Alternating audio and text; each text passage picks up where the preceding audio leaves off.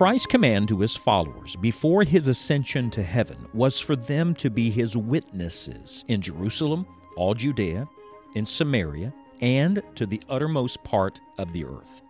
Our Lord did not intend for the good news of his death and resurrection to stay local, but instead it was to be taken globally. In this third section of Acts, the adventure continues as the gospel is taken to the ends of the earth. Let's join Scott Pauley now for today's study.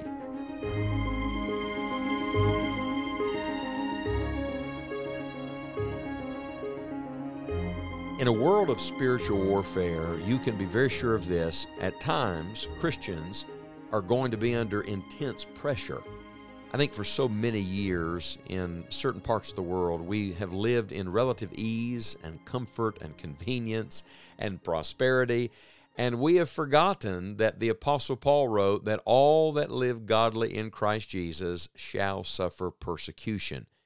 And so I'm convinced that the Lord's people are going to have to learn how to deal with difficulty, how to face opposition, and how to answer the hard questions. And who better to give us an example of this outside the Lord Jesus Christ than the Apostle Paul? Because Paul repeatedly uh, had to stand before people who were adversarial, who were not excited about his message or his ministry, and answer for himself. We pick up the story today in Acts chapter 25, verse 1, where the Bible says, Now when Festus was come into the province, after three days, he ascended from Caesarea to Jerusalem. Then the high priest, and the chief of the Jews informed him against Paul and besought him, and desired favor against him that he would send for him to Jerusalem, laying wait in the way to kill him.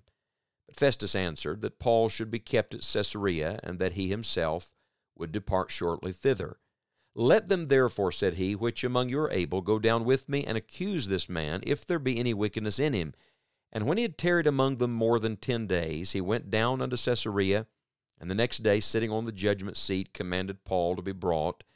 And when he was come, the Jews which came down from Jerusalem stood round about, and laid many and grievous complaints against Paul, which they could not prove. And verse number 8 has a fascinating phrase that has captured my attention. It says this while he answered for himself. While he answered for himself. Look, you can't answer for everybody else, but you must answer for yourself. In the next chapter, we'll come to chapter 26 soon enough, Agrippa would say something very similar. He would say to him, Speak for yourself. Truthfully, that's the only person you can speak for is yourself, but you must learn to do it full of grace and truth. You must learn to answer the hard questions. And remember this when you are speaking for yourself and answering for yourself, it's not just you you're representing, it is Christ. You are the Lord's ambassador. You're answering for your faith in Christ. You're speaking for your Savior. And so that's a sobering thing and a joyful opportunity that we are allowed uh, to represent Christ in this world. What do we learn from Paul's example about answering the hard questions? Well, let me give you three principles today. The first is this when you're answering hard questions, I would say this don't be afraid. Did you see in the opening verses of chapter 25 that we just read how they plotted to kill him? And the Lord just graciously took care of him. It wasn't Festus's idea, it wasn't just coincidence or chance. It was God's protection, the Lord's hand around him. And so, uh, when you're dealing with difficulty and you're answering the hard questions, don't be afraid. You don't have to tremble. You don't have to fear men. You don't have to fear circumstances. God will protect you. And then, not only would I suggest that you not be afraid, I would say, secondly, don't be anxious. Sometimes we say, Well, I'm, I'm not afraid, and yet there is worry in us. We're worked up, we're, we're tense and stressed out and, and anxious in our spirit. Uh, scripture says, Be careful for nothing. Let's read on just a little bit in verse 8. While he answered for himself, Neither against the law of the Jews, neither against the temple, nor yet against Caesar have I offended anything at all. But Festus, willing to do the Jews a pleasure, answered Paul and said, Wilt thou go up to Jerusalem, and there be judged of these things before me?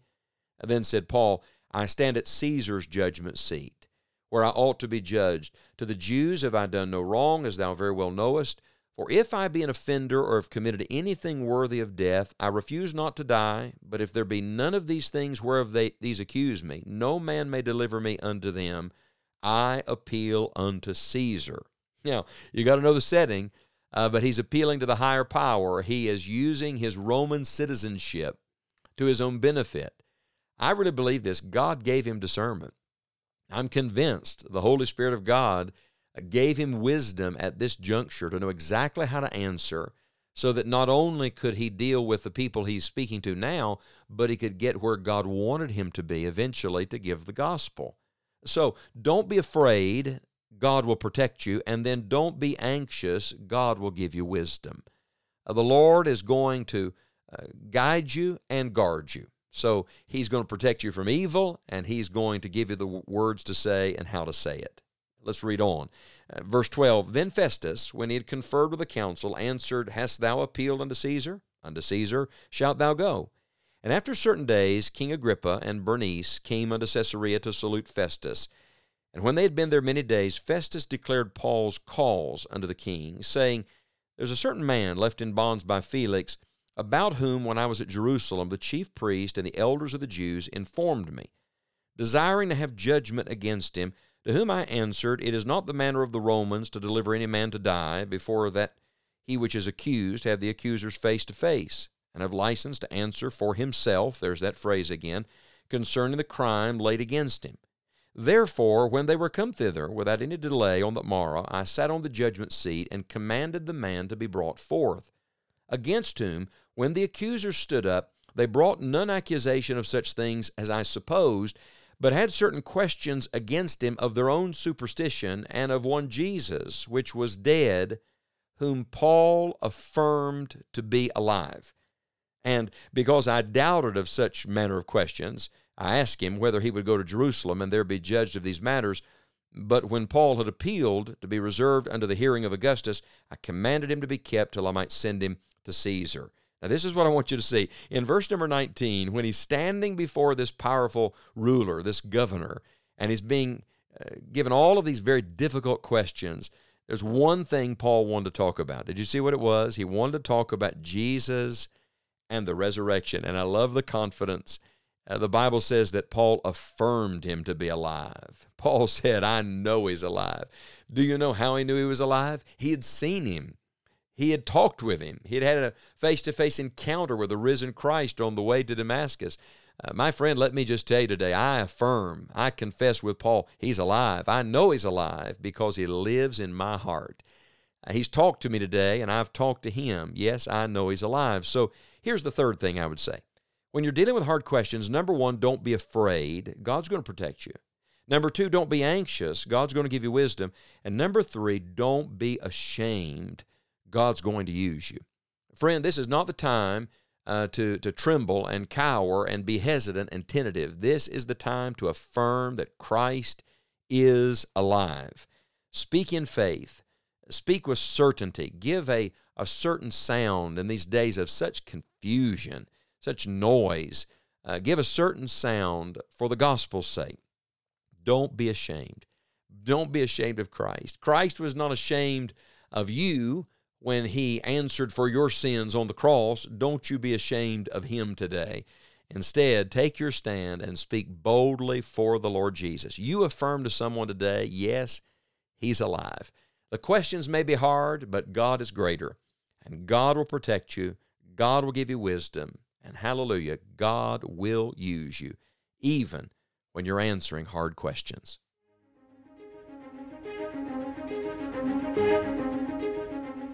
Though no more scripture is being written, the story of the furtherance of the gospel is being written at this very moment, and we get to be part of that story. The heart of our Savior is as passionate for the lost today as it was just before he ascended in Acts 1. Will you get in on what God is doing in the world today to reach the lost with the gospel? This is why enjoying the journey exists to encourage and to equip you in the work of the gospel, whether it is through the daily broadcast or the many resources on our website. Scott and all of us on the Enjoying the Journey team are passionate about people coming to know Christ as Savior.